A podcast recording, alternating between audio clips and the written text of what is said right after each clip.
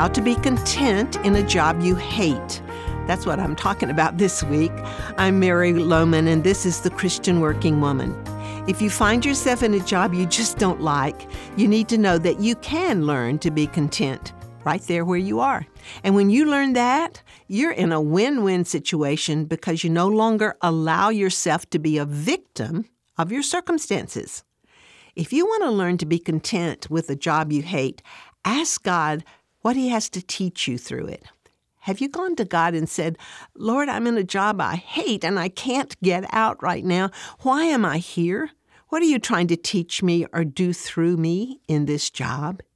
You remember Joseph sold into slavery in Egypt by his brothers and treated very unfairly and cruelly by his captors, wrongly imprisoned for two years because he did the right thing. And then God delivered him from that prison, and he became second in command to the Pharaoh. Joseph said of his bad experience that his brothers meant to harm him when they sold him into slavery, but God meant it for good. Joseph allowed God to turn a, a, truly terrible experience into a blessing. But please note that God was able to turn it into a blessing because Joseph was willing to let him do that. God may have you in that job you hate because He has a blessing there for you, but because of your attitude, He can't work that blessing for you yet.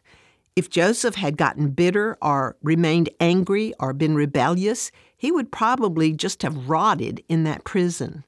Are you rotting in your miserable job because you have not given God permission to use it in your life for good?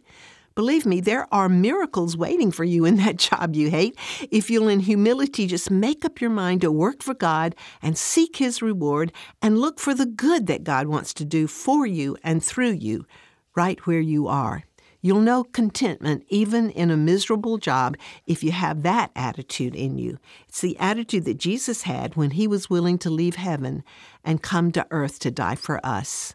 Surely it was a job he did not relish, but he knew God would work redemption through it, and so he submitted to the good that God wanted to do. You can find the same fulfillment as you submit to what God wants to do for you in that job. Do you need prayer? It's always our honor and our privilege to pray for you. All you have to do to share your prayer request with us is go to our website at ChristianWorkingWoman.org.